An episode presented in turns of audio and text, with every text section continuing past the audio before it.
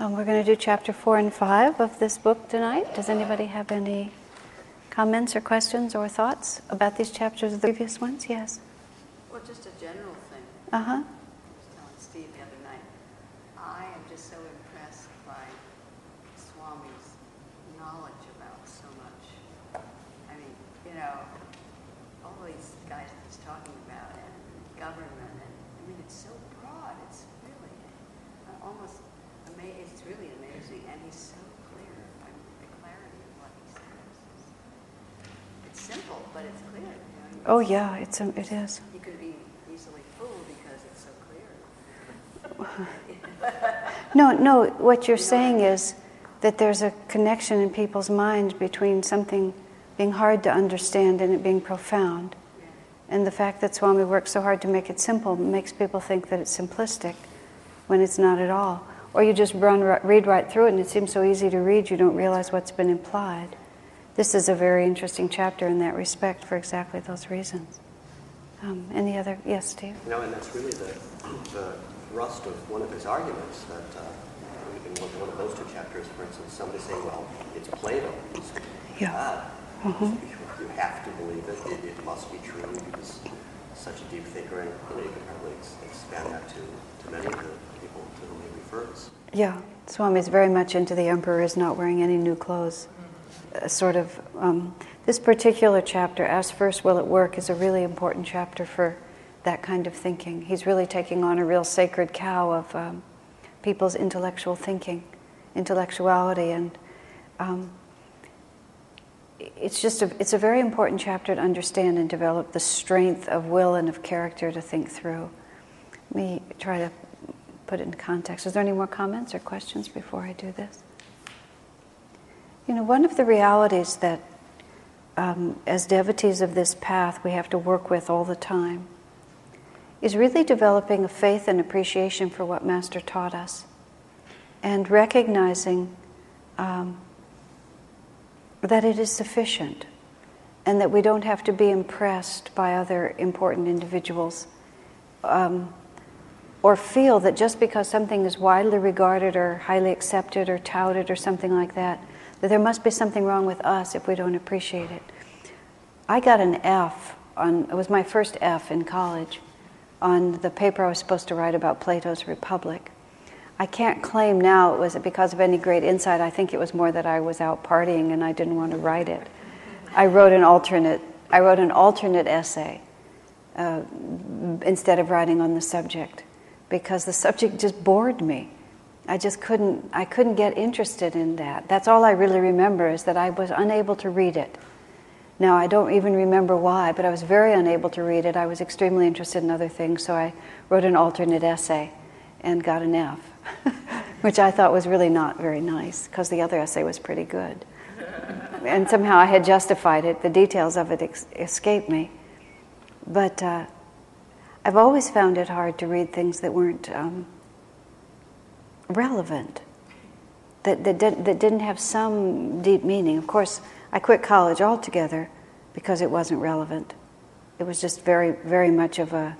I was just rereading Swami's own autobiography about just his in, the same thing, which is getting involved in this academic inclination to feel the need to be always objective and having that objectivity be such a value that, that it means that you're never committed and that you always have to consider the possible reasonableness of things even when they're ridiculous.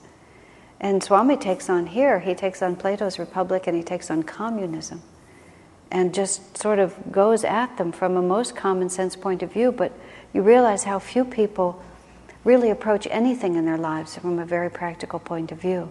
One of the things in the early years of Ananda, back in the late 60s and the early 70s, when there was like a whole magazine devoted to communities and there was a whole movement about communities, there was just this whole big energy about intentional communities that were starting. No one would ever pay attention to Ananda, and uh, we just couldn't get any. We couldn't get anybody to take us seriously. And I remember I've shared with some of you when I went to a conference up in Oregon. This was many years ago. And it was a conference about communities, and I was there representing Ananda. And I had a whole slideshow about Ananda, and I mean, I was entirely qualified to speak about it. And I couldn't get anybody to listen to me or to put me on any of the programs or anything. I mean, we literally sat for an hour and a half and listened to these people talk about land they hope to purchase, pictures of land they hope to purchase, and their ideas for how they might build a community. And all of that uh, was done much more seriously than I could get anybody to listen to us. Um, there were two reasons for that. One of them was uh, I have explained to you all, I t- spoke to Peter Caddy, who was the founder of Findhorn at the time, and I sort of said to him, Why are people so disinterested in what I have to offer? And his answer was very astute. And he was contrasting Ananda to Findhorn, and he said, Findhorn promises heaven on earth, and Ananda demands that you transcend earth in order to achieve heaven. He said, and naturally our promise is more popular. And it was, he was honest enough to admit it, that it was more popular. The problem is, of course, it's not a real promise. It's not a practical promise, and it doesn't work.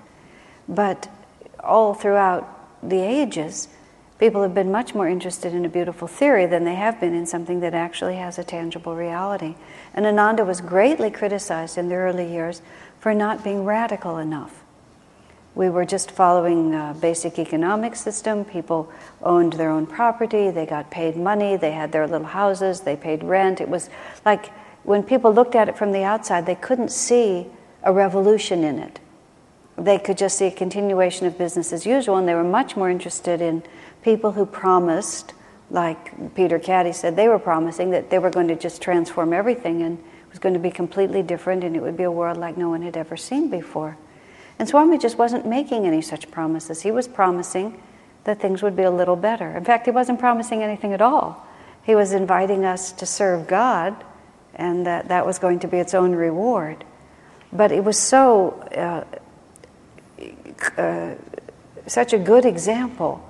And, and for those of us associated with Ananda, sometimes it was very, very confusing. It was always confusing to me because instinctively, I've always been so exceedingly practical that I've always, I've always been just instinctively very suspicious of people whose promises are not grounded in practicality. And that is sort of one of the characteristics of Ananda people. We're just much more interested in will it work. We're not nearly so interested in people who come to Ananda who have this intellectual fascination with all these different ideas that are not grounded in the day to dayness, usually get bored with us and go away. And we invariably get bored with them and do not necessarily mourn when they go away. Because there really are two different kinds of people. There are people who like to roll up their sleeves and do something that really happens, and then, then there's other people who like to dream. And sometimes they overlap, sometimes people with dreamy ideas nonetheless get power, as he describes at great length with the communist ideal. But he's, he's trying to get us to learn how to think about what people say and not to be too credulous merely because either authority or tradition or individuals sort of try to hand us this idea that it should be true and therefore it must be true. The question always is not how beautifully it can be spun out, but whether there's an actual practical dimension to it. That, that's, that's nearly the, a, a, law of Ananda, is, is the phrase that Master said to Swami at a certain point in his early training. He said, quite simply, you have to be practical in your idealism. And that's a very simple point, but an extremely fundamental one. I recall that I had an interesting experience of that with a, a woman that I was trying to um, uh, attract to Ananda. She never actually embraced the path and went off and did other things. But she was a young woman at that time, um, just graduating from uh, Stanford, as it happened. And she was sort of looking at me, trying to, to figure out what, what direction to take with her own life. And she uh, asked me the question, sort of, she was like challenging my choices in life.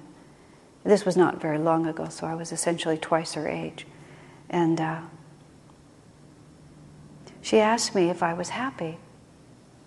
Now, of course, when almost when you ask almost anybody if they're happy, they'll almost always say yes, because most people don't like to admit they're unhappy, or else they have simply reduced their concept of what happiness is to fit what they are.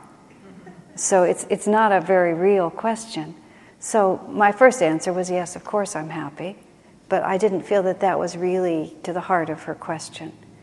Um, so I thought for a moment, and I gave her a very different answer. I said, You know, when I was her age at that time, I was very, very idealistic. I've always been very idealistic. I've always had in my, I've always had the thought um, that great and wonderful things were possible in life, and that you didn't just have to end up nowhere. It was ironic dealing with this particular young woman because, just a, personal insights here, my great fear when I was growing up, when I was a teenager and then went briefly to college, was that I would end up married with children, living in a suburb somewhere. And the epitome of my fear was that I would have one of those station wagons with the wooden sides. just somehow, it epitomized to me just, um, just everything that I, I didn't want. I, I did, in fact, um, want to get married and I did want to have children, but I didn't want to live that life. I wanted to have something else. So I was terrified that I would just end up there. I, I read even a note to myself that I was afraid I would marry a dentist. I don't know where that came from or not. Arati used to say that there were three girls in her family fairly close in age, and when most of the father's salary was going to straighten their teeth, the mother used to line the children up and have them repeat after her, I will marry an orthodontist. they all have beautiful smiles at great expense at this point. But uh, and then this young woman that I was talking about, too, was very afraid that if she got too interested in what I was doing, she would end up without that station wagon and that house in the suburbs. It was sort of like a, a dichotomy that we were discussing. She was had this dream, and she was afraid she would lose it. And to me, it had always looked like a, a prison, and I was hoping I would escape for it. I mean, it's, you, you have, we have to learn one of Swami's fundamental themes here, from the beginning of the book, is that one of the things that's the main thing that's wrong with so many of these theories is that they fail to take into account how individual people are. And do you recall the first chapter we were, we were talking about that, that one point that Swami was coming down to that there seems to be no meaning because it all can go in so many different directions. But what that's really saying is that it all begins from the individual. And that if we start all of our understanding about society and culture and communities from the individual, then the whole model follows. Um, but if we don't, everything becomes a travesty, and that's how he, he describes uh, communism in this one. But what I said in any case, back to this woman, was that I'm a very idealistic person, and I feel that in my life I have never had to compromise. And that I've never, I've never, from the beginning to the moment I am now, felt that I've had to betray my ideals in order to make my life work. And I think that's quite remarkable. And that's not really about me, that's really about the teachings of self realization. That's not to say that exactly the same ideas that I started with I still have, but they're not really very far away either. I've refined my understanding and my articulation of them, but they're not really that different because it really is a system that works. It's a very practical set of ideals, and it's a set of ideals that's based entirely on the individual and all of life focusing back to that source point, which is what we do with our own consciousness. Last night in uh, our satsang group, we were talking about the Vaishya, we were talking about politics, we were talking about Vaishya versus Kshatriya these are the two caste levels that we progress through as we evolve. And the Vaishya level, which is the level of a merchant, is the way it's characterized, is the level at which um, we're always thinking about trading. We need something, if we're going to give, we need to get. But that wasn't the relevant point. The Vaishya level of consciousness thinks in, in this key way. It, the Vaishya level feels that its suffering is the result of external conditions which affect the way I feel. And therefore, the avoidance of suffering comes from developing the willpower and the energy or whatever it might be to control and change external circumstances sufficiently so that I will no longer be in pain. Now, a great deal of social action um, and what passes for selflessness in trying to accomplish good things in the world, it's not necessarily bad, but it fundamentally is Vaishya in the way people are thinking. there's some anxiety, some suffering that's created by certain conditions, whether it's the proliferation of nuclear weapons, whether it's the fear that uh, we're going to run out of oxygen, whether the ozone layer is going to be destroyed, whether the presence of homeless people makes me so anxious I have to do something about it. And, and that is not to say that good actions don't come out of the Vaishya level, but if, if the underlying attitude is that I'm suffering because of an external circumstance and I've got to change circumstances in order to feel safe, then we're always in a vulnerable position. Because no matter how dynamic you are, no matter how effective you can be against the world, ultimately we're not in charge. And there's a lot of uh, New Age kind of thoughts now about how if we all just affirm together and enough of us affirm the right thing, and it's a very egocentric view of reality that, that somehow this whole creation is just dependent on our little human minds and we can just put them together. It doesn't take into account that there's a, a, a superconscious power, even our own superconscious power, that is not of the ego, that's really making this world happen. So, part of the idealism that when I speak of myself that I have come to understand, but again, I was born with this to a certain extent. I mean, it, I, I had it when I was young. I only flirted for a short time with trying to make the world better because it seemed so self evidently impossible um, and I didn't want to be miserable. My, my entire intention throughout life is, not, is, to be, is to not be miserable. And, uh, and I've always been willing to try, at least try hard to do something to not be miserable. But then the realization that the real idealism is about changing our consciousness, and that's what the Kshatriya understands. The Kshatriya understands that I suffer because of my internal relationship to my experiences. And if I change my internal relationship, then the world can go on as it wishes, but that's the battle that I have to fight. Now, that doesn't mean that you don't participate in shifting the world, but you recognize that it, it, your happiness or unhappiness is never, you're never going to be safe just by making that world okay. You'll only be safe if you make your internal world okay. And even if you do get engaged in trying to improve the planet, which all of us are deeply engaged in at this point, you're doing it from the understanding that it's right for me to do, not that I will, unless I can make the world conform, I'll be happy. Now, Swamiji's question about will it work is really a lot about this. It's, it's about not just spinning a theory that I hope I can impose on the world.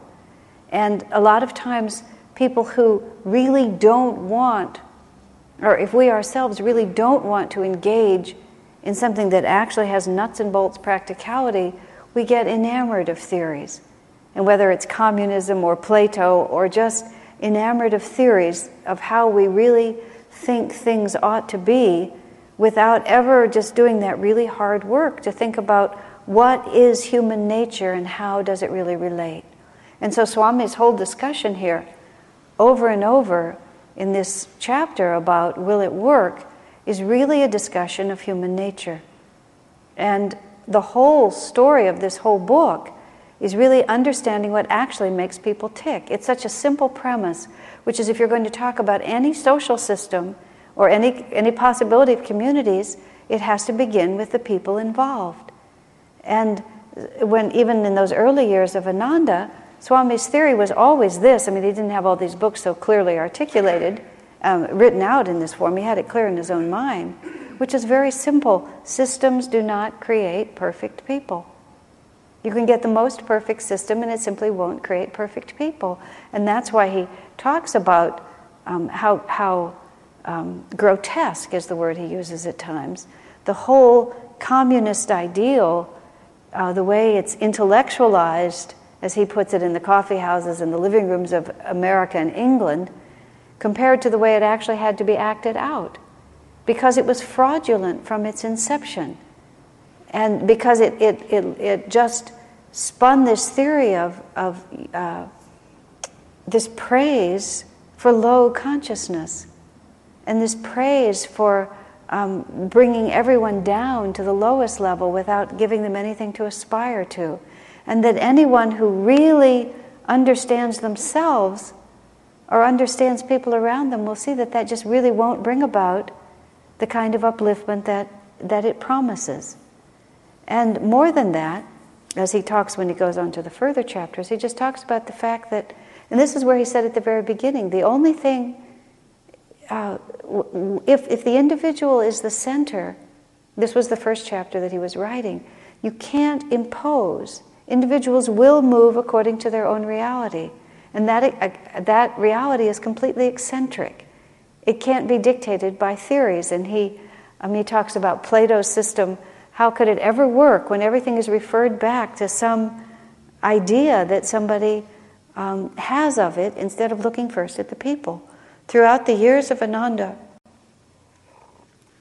the single most obvious quality is that it's always been done from the individuals involved first. And bear in mind, even though Swamiji is talking about communism and Plato and so on like that, what he's really talking about is how to form these ideal societies. And he tells this whole story without ever talking about our history. But our history, which he makes reference to every once in a while without going into it in detail, is the truth of how will it really work. And the emphasis that Ananda has always been on understanding really what people are really capable of doing. One of the things that, um, when I reflect on, on why, why is it that Swamiji is so extraordinarily successful as a leader. It's among the many things are the fact that he's always looking when he answers any question, not at any theory, but he's always looking right at the individual or individuals involved and asking what will actually help this move, person move toward what it is that they need to move toward. And he has a genius for giving everyone a positive step. And part of the, the, what makes that possible is that he always asks first, not is this a beautiful theory that I can impose, but what is the most beautiful idea that a person will actually accept? Because wherever we stand, wherever we are on our uh, pathway towards self realization, there's always going to be a next step for us. And if those who are responsible for helping us progress always look at you and say, well, this could be your next step, and ask the question first, not, not what should you do, but what can you do? Swami eh, has maintained his role as the provider of hope, really for hundreds, thousands of people through the years, by that simple mechanism asking first, will it work? Asking first, is it practical? Before he gives anyone advice, he asks first, is this practical? Is this person ready for it? Is it something they have access to? Does it move them upward in their evolution enough, but not too much? And even in the development of the communities, he's always had ideas of what was possible. But all of those ideas have always been based on whether or not there were individuals who could carry it out. And so there's, there's never been, ever been, a blueprint first. You know, Plato writes out this whole long thing, which people have taken seriously for so long. And if, if you know, I wasn't part of a community, I don't know why I didn't read it then. I think I was just rebellious. But he just sort of says, this will happen and that will happen, and then people will do this. And one of the things I love that Swami comments about is he said one of the fallacies is the assumption that human nature can be predicted, that human actions can be predicted. And that, that assumes this sort of. Uh, singularity about human nature and the simplicity about human nature, which is completely untrue. And I love the example he gives of um, the people trying to test to see who would be heroes in battle, and just not having any any any possibility of really telling who was going to be heroic. It was it was completely beyond anticipation because you just unless you're a master, you can't really look into human nature sufficiently to say. And so it's always uh, uh, based on unknowing individuals. But Swamiji also um, points out that, just a moment.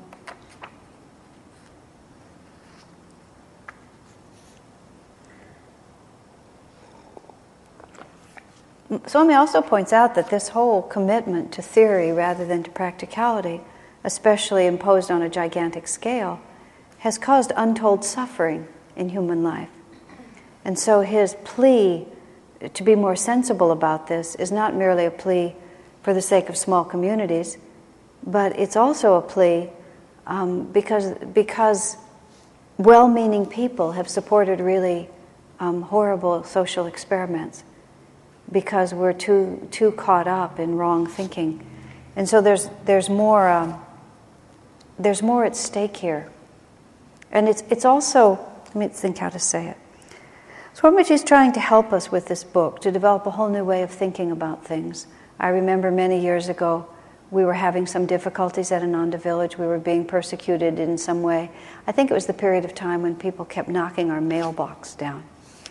We used to have a mailbox out on Tyler Foote Road, and our neighbors didn't like Ananda because they considered us to be establishment and organized and bringing too many people into the area. And we were the only thing that remotely resembled authority anywhere around, so all of people's rebellious energy was directed at us, and we got into this great battle with the neighbors about our mailbox being, being knocked down. And they would knock it down and we would put it up again. Now we don't even have a mailbox on Tyler Foote Road. We just solved it by getting the mailman to bring the mail in. I remember finally Kent White dug a big hole and put four feet of cement in and then put a cement column up and then put this big thing on top of it and bolted it all around. And I mean, you couldn't knock it down with a tractor. And it lasted for a really long time. But then somebody pried the box off the top. and then for many, many, many months, even for years, our mailbox was this column because nobody could get it out either. This huge column sitting there with this flat thing. And somebody always had to be on the road because the mailman would just put the mail bag on the platform and somebody had to be there to greet it. It did work. There was no possibility of knocking it over, but it didn't accomplish the goal either. okay, one more. Um, but it was during that period of time when the mailbox was being destroyed on a regular basis, and I recall just sort of making some comment to Swami about um, the uphill battle that we were facing in establishing Ananda. And he was, we were in the dome at that time, the, what is the living room of Crystal Hermitage, which was the only house he had then. And uh, I mean, the whole house was just the dome, is what I mean to say. Now it's just the living room of that whole complex, but that was all there was. And there were all these sort of half walls that divided it into sections, but still it was one giant room. And he was sitting and he was typing, and I was in the kitchen, which was just, you know, a few feet away. And uh, I just remember him sort of shouting over the um, railing there. He said, Well, he said, Asha, we're trying to transform all of society, and naturally it will take a little time. and oftentimes, when we've encountered resistance or difficulties or lack of understanding, I always think, well, we're trying to transform all of society, and naturally it will take a little time. And this particular book that Swamiji has written has, a, has this twofold purpose to it. One is really, he's really trying to explain really how to create a better society, hope for a better world, the small community solution. And in the process of doing that, he's trying to explain to us why many things that people have through, through time thought would really do that aren't really the right answer. And by both directions, by positively expressing what it really does look like and by negatively expressing what it doesn't look like, he's trying to get us tuned into this. And one of the factors that's happening at this particular transition between Kali Yuga and Dwapara Yuga, which is very important, is that as Dwapara Yuga comes in, and there's more and more energy available to human consciousness, and there's more energy available on the planet, and it's more expanded, and we sort of think in grander terms. But the, the premises of Kali Yuga are not gone. We sort of like try to create bigger and bigger forms. We have this, this thought of more, but we, we keep applying it to Kali Yuga concepts. Our court system is more complicated. Our legislative system is more complicated. Our businesses are bigger. Um, even our thoughts of societies. We can't just do. We can't just think about making my neighborhood better. We have to think of a system that'll transform everybody. And we have this other very false idea, which he just goes over and over and over again, which is that the same model will fit for everyone, and that if it doesn't fit for everyone, somehow it's not good. And even in our society right now, we're very mixed up that way. And we also have become confused about where real change takes place. And he, he spends a lot of time, one of the reasons he deals so much with communism is not just about communism, but about the idea that crept in through communism that the ideal person is the plain laborer, not the intellectual, not the gifted person, not the artist, but that there's something that, w- that our dedication must be to sort of the, the bottom of society. But um, that's never been the source of real um, transformation. And he's also trying to get us to understand that, and, and he describes it at great length in the next chapter when he talks a lot about how most people cannot initiate ideas.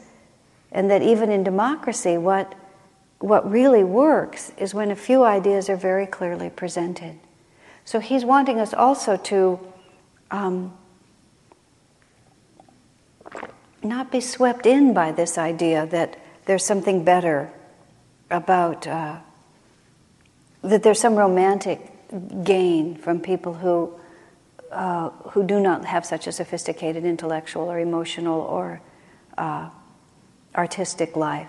So it's a very common thought. Swami himself describes it in his, the own, his own process of coming to the spiritual path in his own autobiography when he talks about how he grew so tired of intellectualism when he was a, a, college student and he was looking so hard for a better way of life and he felt the materialism of uh, America was so distressing that he wanted to go to a simpler society. He wanted to go someplace where people were more real.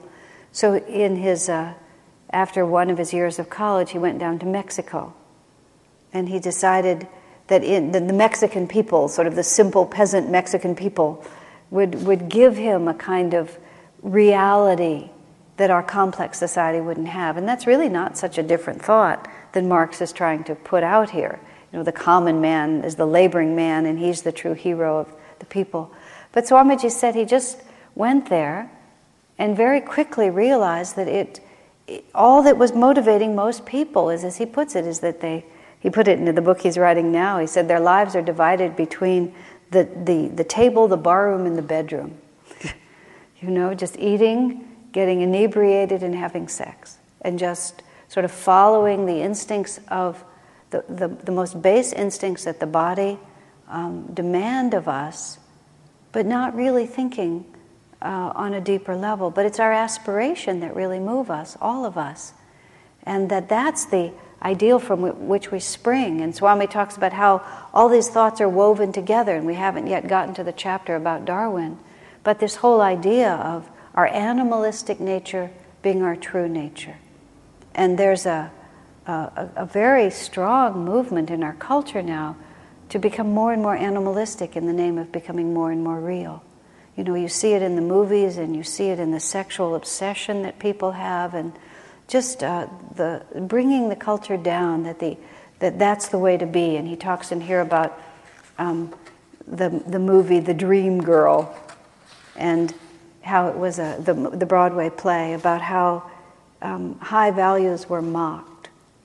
And we look at our culture now, and it, it's so, sort of like I find it very hard to see most modern movies because they are so, for the most part, utterly devoid of moral content.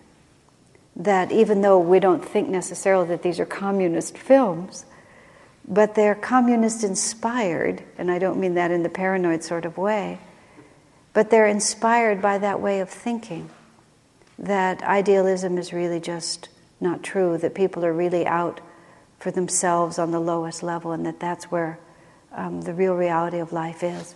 I recall a, a woman talking about the moral decline of our culture, just uh, trying to help a young girl through this movie that they were watching and just observing in this movie that, like five minutes into the movie, the heroine, who was some well known fem- female actor, actress who's very much admired by young girls, Five minutes into the movie, she's having sex with someone she doesn't even know. I mean, it's just like, and it's just the given that sort of the animalistic side of us is the real side of us. And that you, so many movies, so many plays, so many novels, um, whatever appears to be idealistic and good is always exposed to be bad. And you end up with everybody is a bad person. And so there's just no commitment anymore, very little commitment anymore to this, even to the idea that aspiration is what we really are basing our lives on. And what he's trying to get at in this chapter is to realize that that's not human nature. And that what really fulfills us is not this commitment to the lowest dimension of our nature, but what really fulfills us is a commitment to the highest dimension. And there's so many different ways in which this sickness has been infecting us. He's just picking up um, a couple of them here. But without that sense of aspiration, and that's what he goes to as we go later into the book when he talks about human evolution and communities. You know, what is it? How do we really want to organize our society? And that's, what, that's the question he's really asking. You know, what is the organizing principle of, around which we want to build our culture? What is really practical? And how will we determine that? And he talks about the false reasoning um, that Marx, for example, brought forward. He said, creating this, this fraudulent opposition between capitalism and communism when the real opposition is the tyranny of a few over the many, the imposition by a few over everyone else of this theoretical form of government, which was also Plato's uh, tyranny of a few, even though the idealism there was a little bit better. But um, he's trying to get us to really think what is the principles that we want to live by? Because what he's trying to recommend here is, uh, especially in this uh, first chapter, this chapter that we're reading tonight, is that we, we, we can't think necessarily in terms of transforming all of society, but we can certainly think about creating enclaves in which higher ideals can be expressed. Now, of course, we're living in one. And because some of us have been living this, in this so long, it seems natural to us. But when you really stand back uh, from the whole of society, I remember David and I having a conversation with um, several of the, I think actually they were unity ministers in the local area. There was a man who used to be at one of the local unity churches who was someone we'd known for years from before. We, we were meeting him again after a long time. And we were discussing with him, we were just, in fact, at that time, we were just starting this community here. And we were explaining to him that we were gathering members of our church together and we were going to make this community and we were, you know, we were very excited about it. I'll never forget, he said, Why? Like that, like, why would you do that? And we sort of gave him some of the reasons, but he, he couldn't really get his mind around it. Um, he, he just wasn't, he wasn't seeing um, what benefit it would have for people of like mind to unite together. I think to him it only looked like um, that he would have to deal with the people in his church all the time. I think he wasn't so happy about that thought. You know, if for to us it was, we were trying to say, well, the people involved with Ananda want an environment that at all times is fostering the kind of consciousness they're trying to develop and therefore this is desirable to him, to them. Now, Swami also points out here that he's not talking about just one kind of community. Our community is based on self realization through the practice of Kriya.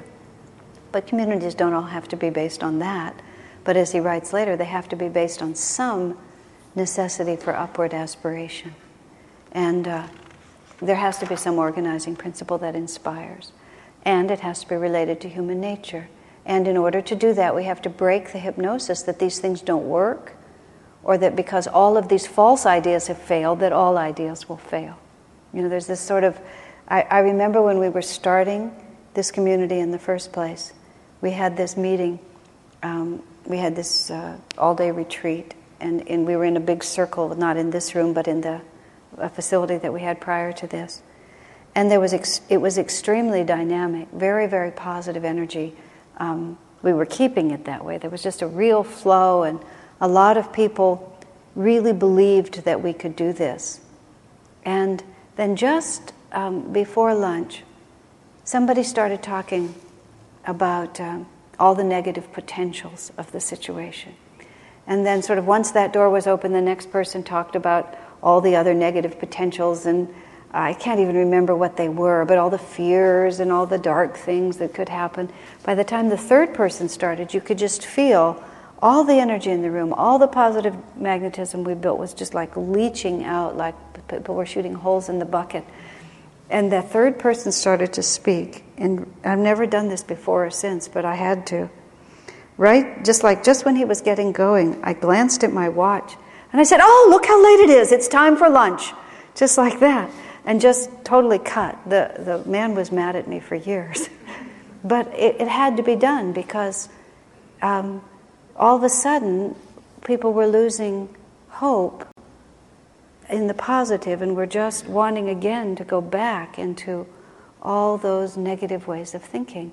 And it was, it was almost like right in front of us we were seeing the necessity for a community because we were seeing the need for people of like mind to get together and to reinforce their self, themselves in the values that were important to them.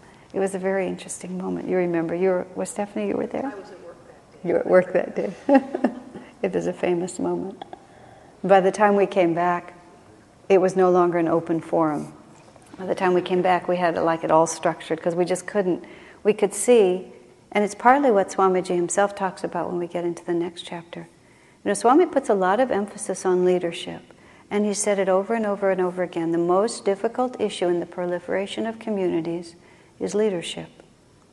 Because he writes again, everything, every institution is the length and shadow of one person. He even says communities need to be started by one dedicated individual and a few who are in tune with his ideals.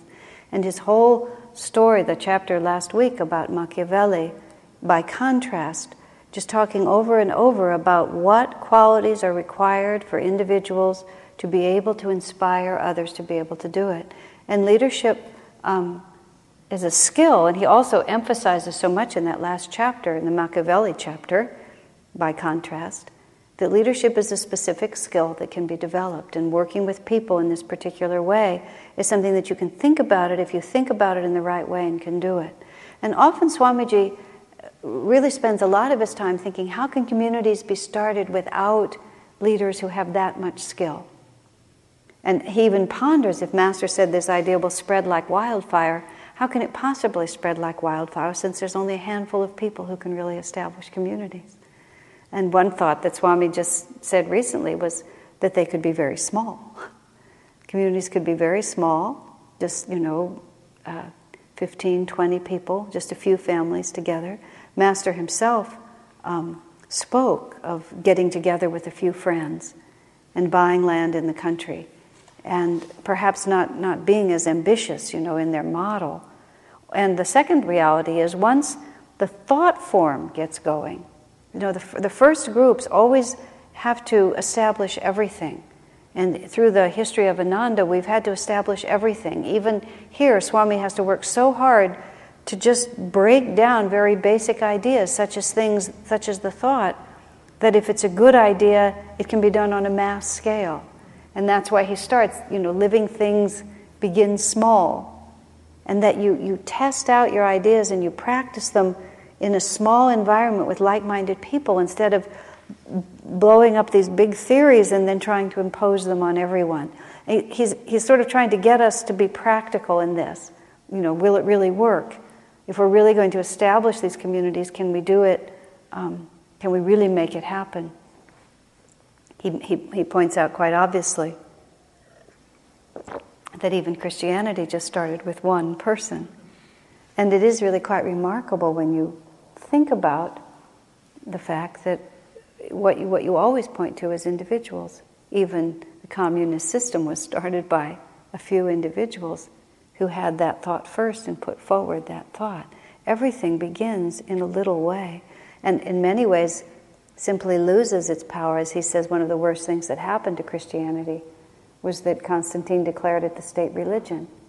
And so instead of it being a matter of individual inspiration, it became ever thereafter a matter of um, mandate, state mandate. And I love what Swami says mass conversions are a travesty because how can a mass of people capture something that really has to be so much a matter of individual conscience? And it also just sort of takes us back from this thought that success is not necessarily measured by vast numbers of people. Success is measured by the depth or sincerity of a handful of people who, who really understand what they're doing. I mean, sometimes when we look at Ananda, we get caught in the thought that it needs to be larger than it is. I think part of that is that we need to be expansive in our thinking, and we as individuals need to keep reaching out and finding ways to communicate and touch other people's lives. But that doesn't mean it will necessarily be better for being bigger. In fact, um, over some time at Ananda Village, there was sort of a sense that one of the things that happened at that community at a certain point was it got just a little too big. And it just was difficult to keep track of it. And after that, I mean, the village is bigger than this, but Swami spoke of about 100 people. It's about as big as 100 people is as many people as can move as a group.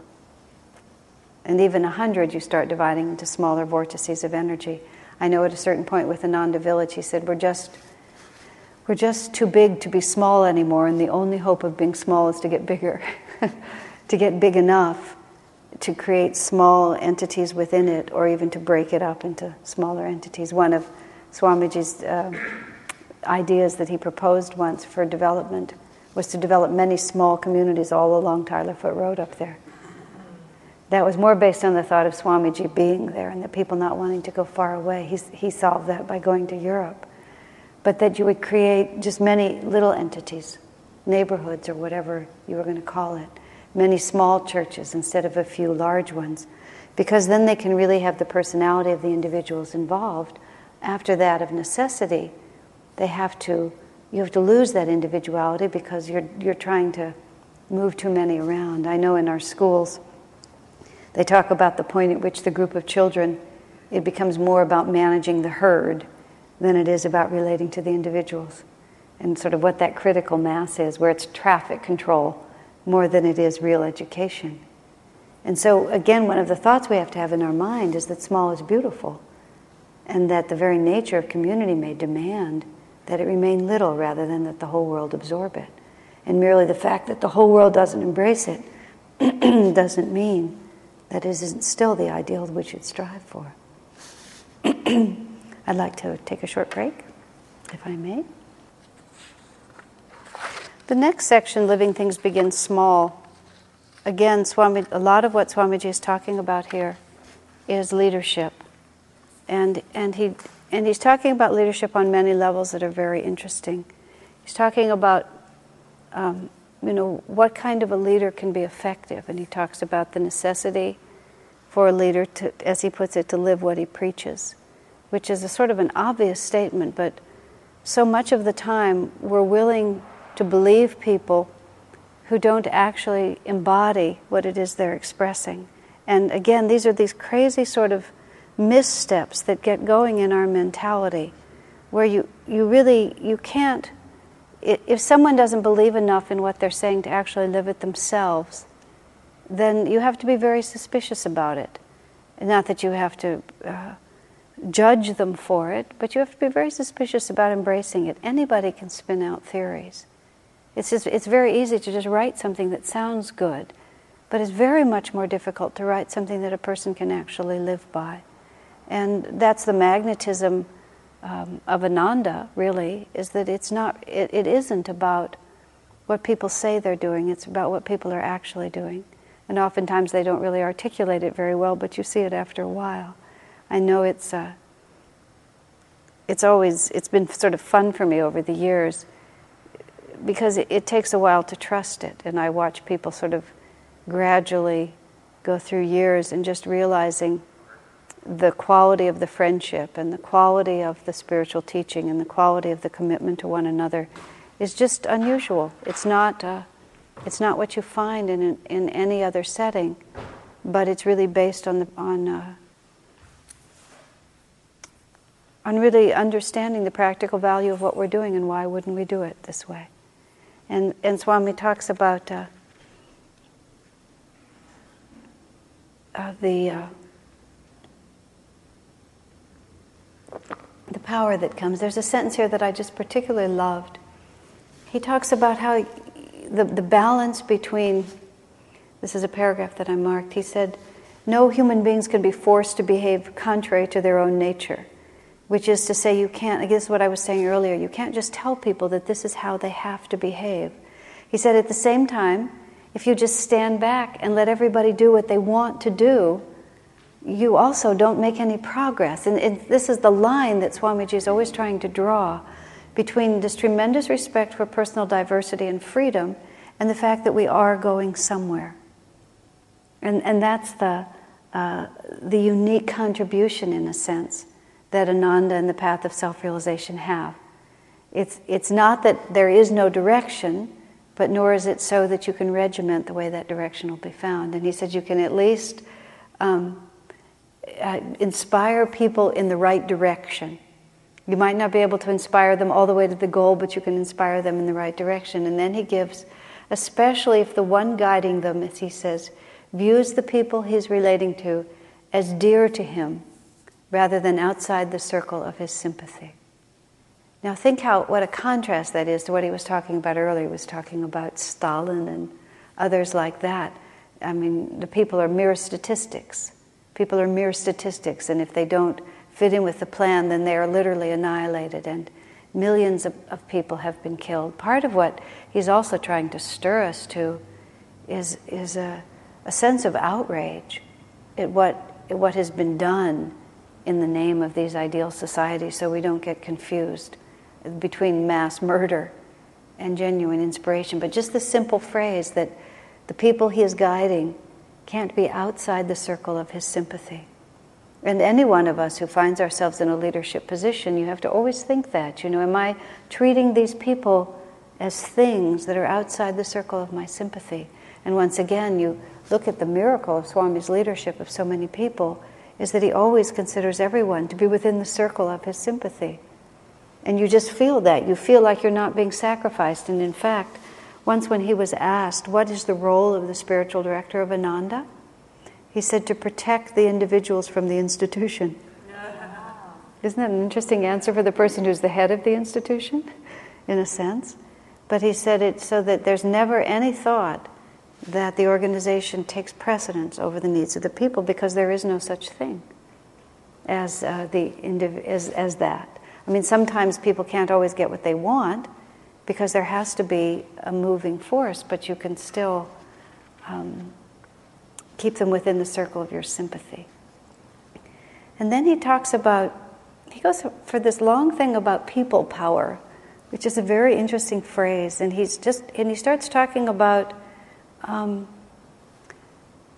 mass movements and mob psychology and emotions and things like that. And it, it's actually very subtle what he's talking about here because most of us are not out with lynch mobs and we're not part of the French Revolution anymore or anything like that, although some of us may have been. In fact, a psychic told me that one of the reasons that I have to talk so much now is that I used my persuasive abilities to persuade people to the wrong things. She actually said I helped start the French Revolution. Whether that's true or not, I don't know. I hope even then I was wiser than that. But uh, having persuaded people to do the wrong thing, I have to continually try to persuade them to do the right thing now, which would be the karmic retribution for that sort of wrong action. But Swami um, tries to make this difference between the emotionalism that can um, organize a group, and he, he says this sim- single phrase that the best thing that mob emotion can produce is the feeling that somebody ought to do something. And that was, that was sort of a, uh, a more recognizable response. You know, how many times have you been with groups of people where you all end up feeling that somebody ought to do something and that we're going to see that somebody does something, but no individual actually is inspired with a solution? And one of the things that Swamiji emphasizes that the role of the leader has to be is to keep people solution oriented. And being solution oriented is another one of those sort of Ananda mottos that has been such a part of the way we operate. There's a, a thought form that's very prevalent in our society that unless you're focused on the problems, you're not really going to be able to solve them. But the difficulty with that is that when you are oriented toward problems, you tend to just see more problems. And it's sort of like a whole mindset. I remember when I was uh, giving a seminar in a corporate setting, and I wanted people to focus on their strengths. And I think about how they were going to put dynamic energy into their strengths. And I found that people, for the most part, couldn't do that. They could only talk to me about their weaknesses and they could only talk to me about the problems that they were facing. They couldn't talk about the solutions that were inherent within them to solve those problems because there was this enormous sense that if I don't focus on the negative, I'm being irresponsible and that there's no way for um, the problem will never be solved. But Swamiji points out that the job of the leader is to keep the energy going in a positive magnetic way. Because it's really the energy of solutions that draw more solutions and the energy of problems just draw the energy in a downwardly spiraling manner. And so he he gives that responsibility to those who are in charge and he also speaks to the fact that most people are problem oriented that's just the way the mind works and he he talks about um, uh, sort of the way you run a group situation of, of and he, he, he, he attacks a number of sacred cows, such as brainstorming sessions, and saying, if you're in charge of something, don't ever say to a group of people, What shall we do? It's sort of interesting the way he says that. Don't ever say to a group unless you already have a clear idea of what you should do. And just, I've, I've watched over the years with Swamiji that he, he draws people's energy in and he describes he's, he's so interesting what he articulates here. He talks about how most people cannot really initiate a new idea, that they have to rely upon others. There's only a handful of people who can really create new things, but many people can improve upon existing ideas. He said, especially if you give them the opportunity. And then he adds the other thing many people have good insights, but they don't have the habit of being able to articulate their thoughts. But if you give them the opportunity, said especially through one on one conversation, and really listen, then you can find sometimes that people have a lot to contribute. Now, all of this also indicates it's not merely specifically of interest, but it also indicates the extreme care for the individual that an effective leader needs to have. And any of us who've been fortunate enough in any circumstance to be with an effective leader realize that that kind of care is needed, or else individuals end up feeling that uh, they're not part of it. I've known for years Swamiji will call lots and lots of people, or have meetings, or draw people to his house. You'll bring up a subject, and he'll, he used to say, I'm not anymore. Why don't you come to my house at four o'clock for tea? That's what he would say. And he would just draw a group of people in and hear, hear everybody out. But you never had the sense that the decision was up for grabs. You never had the decision that we were just hoping that if a bunch of us get together, we'll think of something. You know? And Swami also says that real ideas have to come out of a sense of inspiration. And that he, he mentions, he said, once that inspiration is there, you often, he said, I often find myself, he writes, brushing aside people's brainstorms because there's this true idea that, that just has so much more power than that.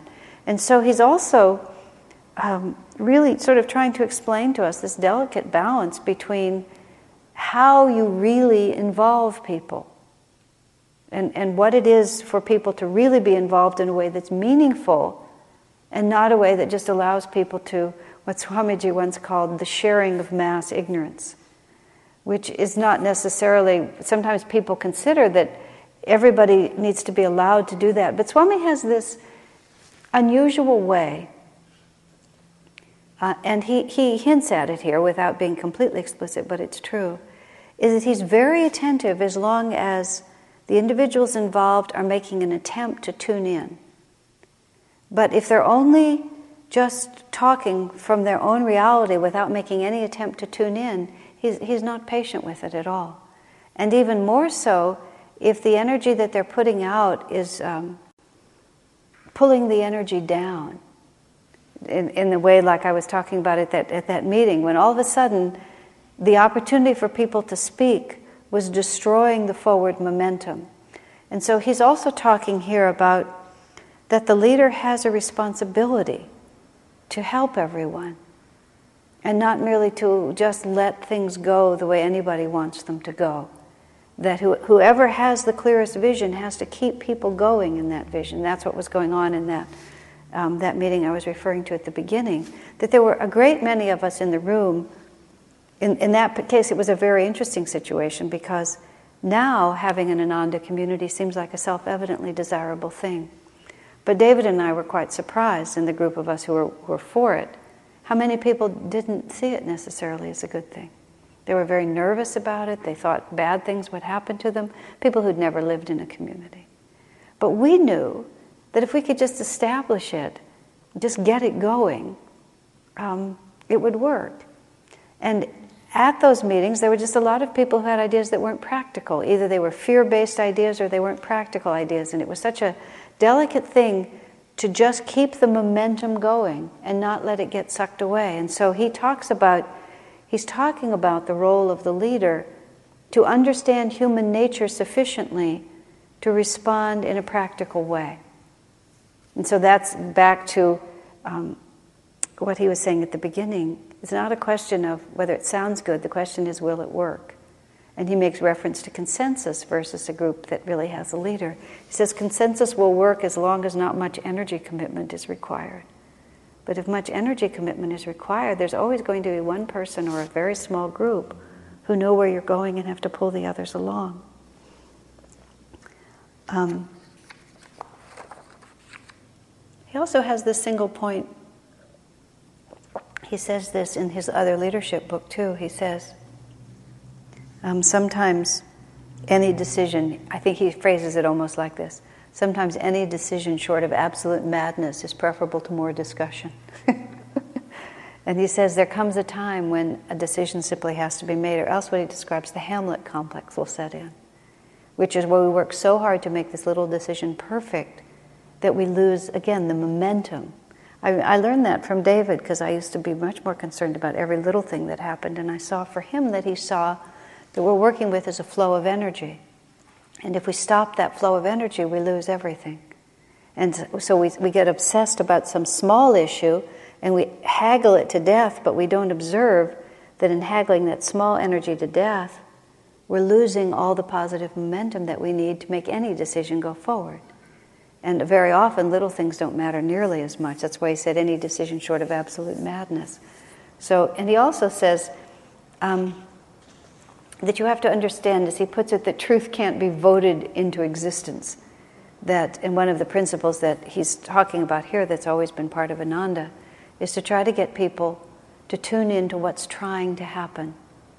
In other words, to realize that there is a, a direction that we're all trying to go together that isn't just based on everybody's opinion of what we should do. And that's where he's saying that emotion really clouds that thought.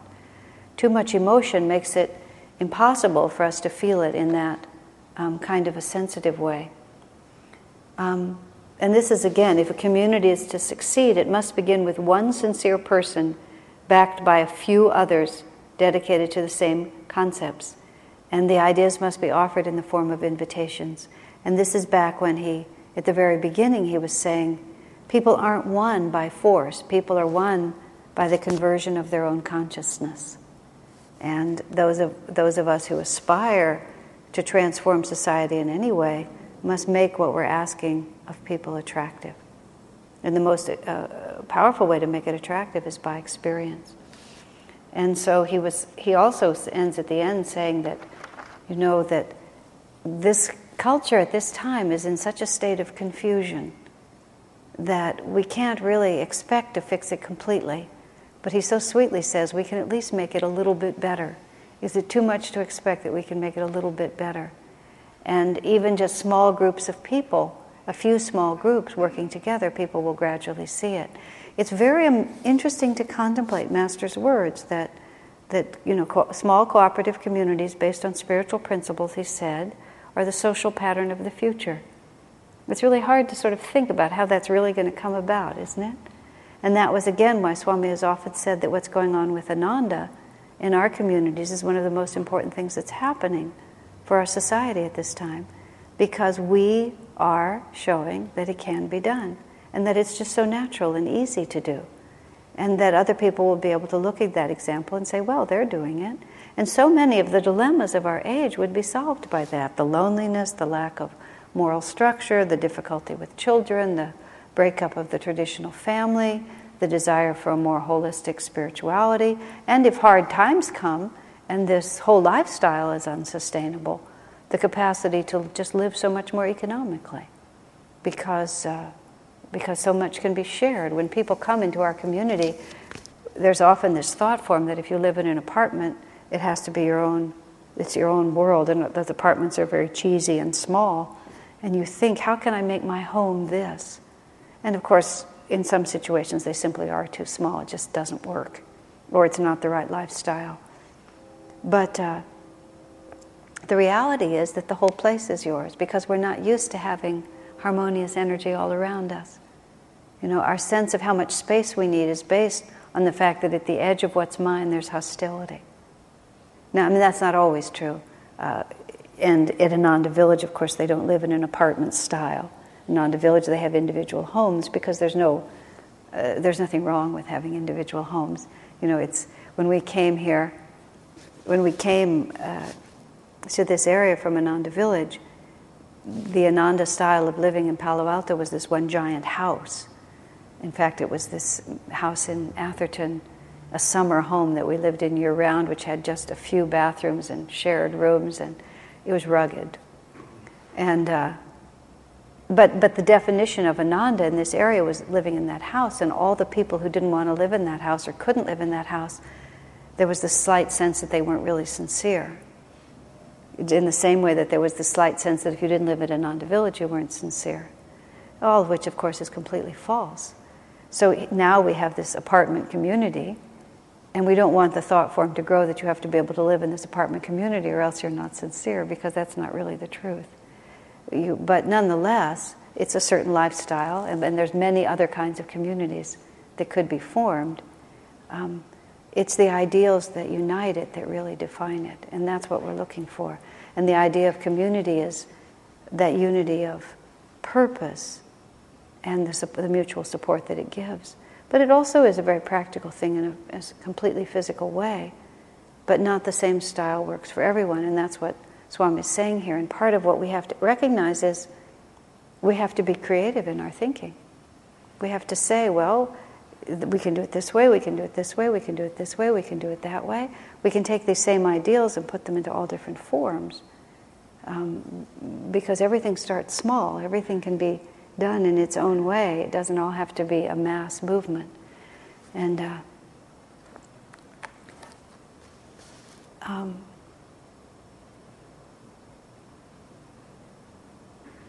I just love what he says that it can be a variety each community an expression of noble aspirations and high ideals. You know, so many people in the world don't even think about that. But noble aspirations and high ideals are what life is based on. And that's the promise that uh, Swami offers us in our hope for a better world. So I think that's all I have to say tonight. Are there any questions or comments before we go? Can you repeat that quote about outside, outside the community, there's hostility? I, that was a great quote. I want to hear it again. I say people often feel they need a lot of space of their own because at the borders of what they consider, what they can control, they feel that the world is hostile to them. People come into our community and we say, well, you can live in this small apartment because this is really a room in a big house. You know, you can, you, and you can, you can live much smaller because you don't have to have all this buffer zone. Right. Okay. Because the people around you are people whose vibrations you want to be near.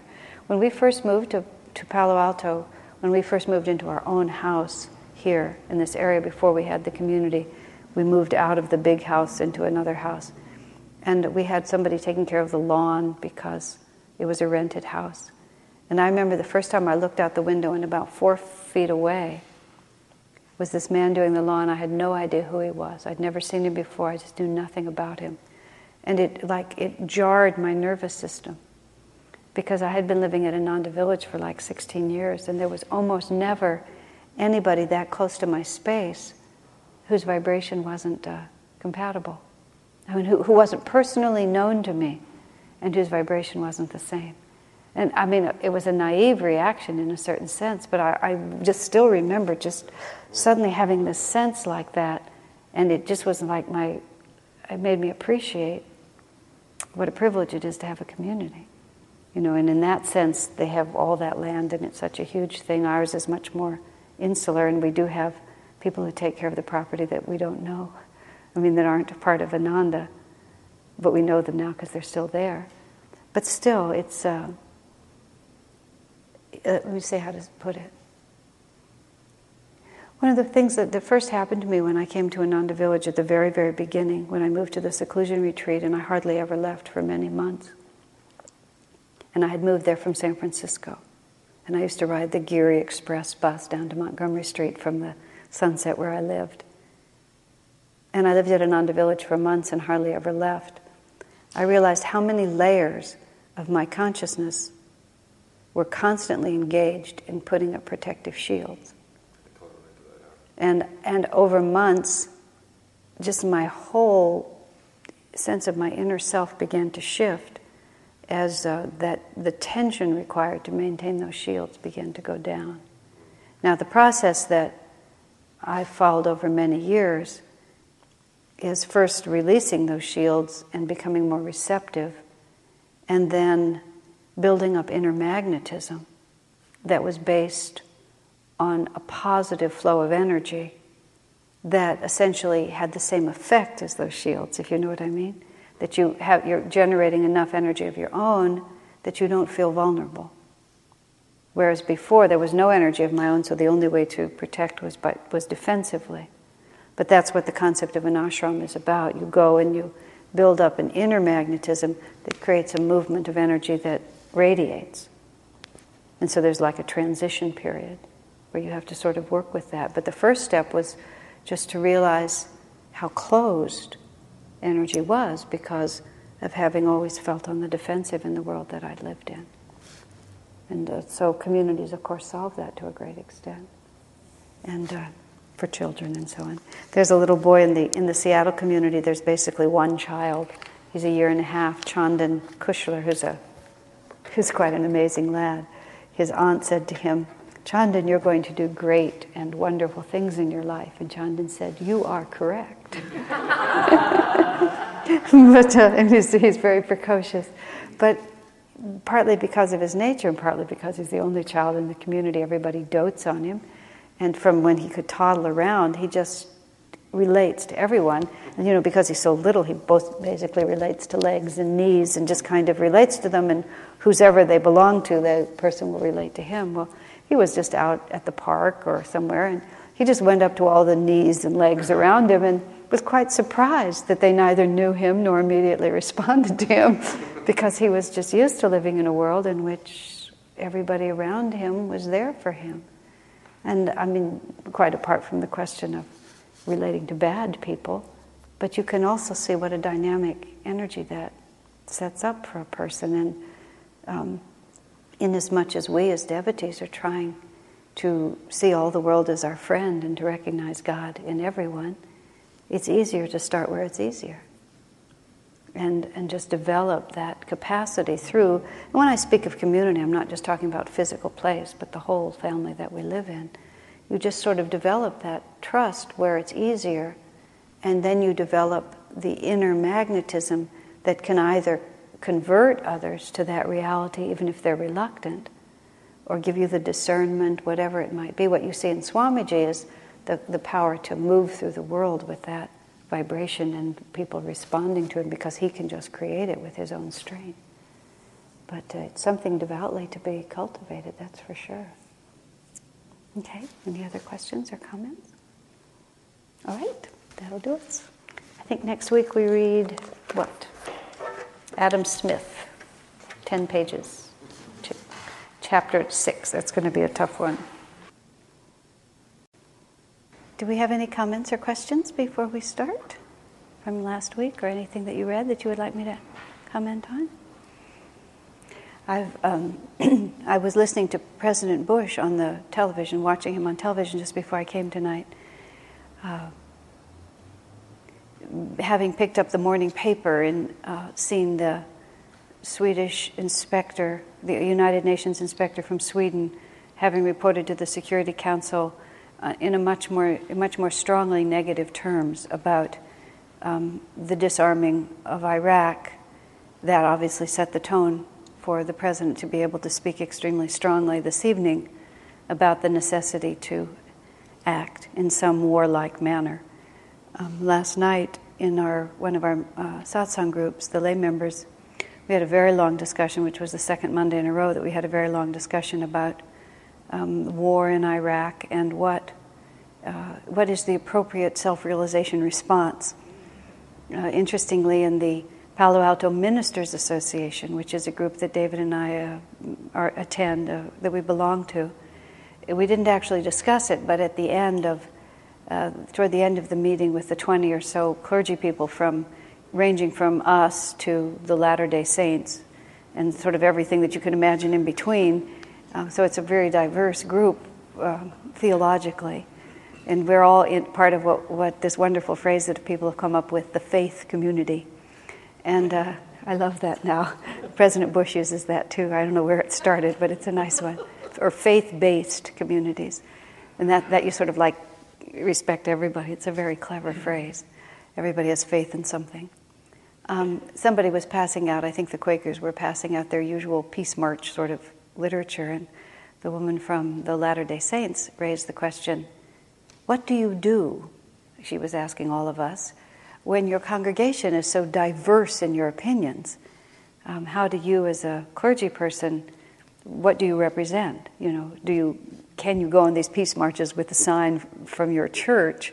Because there had been prior to that uh, something we did not participate in, which was a big demonstration in Palo Alto in which they wanted uh, clergy people to come with signs representing their congregations. But she raised the very real question if it's not a tenet of your faith, um, how can you stand there and say that our church says this when your congregation can be so diverse?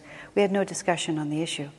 Uh, because it was too late to discuss it, but it was a very interesting question. And in the discussions that I've been having for the last couple of weeks, people have sort of been asking essentially, and I'm beginning to appreciate how complex that question is for people. For me, it's not complicated because I dismiss it as irrelevant. Um, I just, I don't feel compelled to have an opinion in a certain sense, although if the country goes to war, it may be different than that. Now, having spent many hours already in the last seven days discussing that subject, that's not my intention tonight although I believe it also came up big time in this class. But, but I, um, in an earlier session, but I have been trying to find, a, get a grip myself on this particular book. At Sunday service, I made reference to the fact that I felt myself a little bit dry. At the first class I, that I was here, there have been three, I felt very like I got it. I understood what this book was about. The last two, I myself have felt like I've just been kind of um, wandering around looking for the hook. I mean, the gift of gab is given to me, so I can wander around and still keep the words going, and even some of them string together in a relatively coherent way. But I myself have felt a difficult a difficulty in grasping the point, because Swamiji has done an extraordinary thing here. He's written the entire book without talking about God, and it's just like so. I don't have my usual sort of way of going at it. It's not like God alone or Whispers from Eternity, where we were just like there and everybody was in it and we just knew just exactly what we were doing and the class was twice as large because everybody cared, right? when we're talking about um, communism, Machiavelli, these are not like subjects that the devotee immediately thinks of. Oh, goody goody, you know, we'll do the Om technique, then we'll practice Kriya, then we'll talk about Machiavelli. It just doesn't like there aren't any, Master hasn't written any chants with his name in it or anything like that. It's just, it's very, very tricky. And I've sort of approached it a little bit like this too. And oddly enough, after each class, like in the week, intervening week, all these uh, ways of tying it together kind of have come to me. But in, in each class, I've had a little bit of difficulty. And it was grim facing Adam Smith, you know, who I never even heard of Adam Smith until Swami wrote this book because I'm not an educated person. You know, he was an economist concerned with the rights of factory workers, which was a laudable thing. You know, and he wrote a book about, I now know because I've studied this chapter so carefully. He wrote an influential book about the value of goods and how labor should be respected and so on, like that. What he was really trying to say is that the people who put their labor in it create the value, and therefore you have to value the people who put their labor into it. And his intention was good. But more than that, especially reading this one, and coupled with the discussions that we've been having over the last few weeks, and, and I'm adding one more piece to this. Swamiji, over all these years that you know we've all been with him now,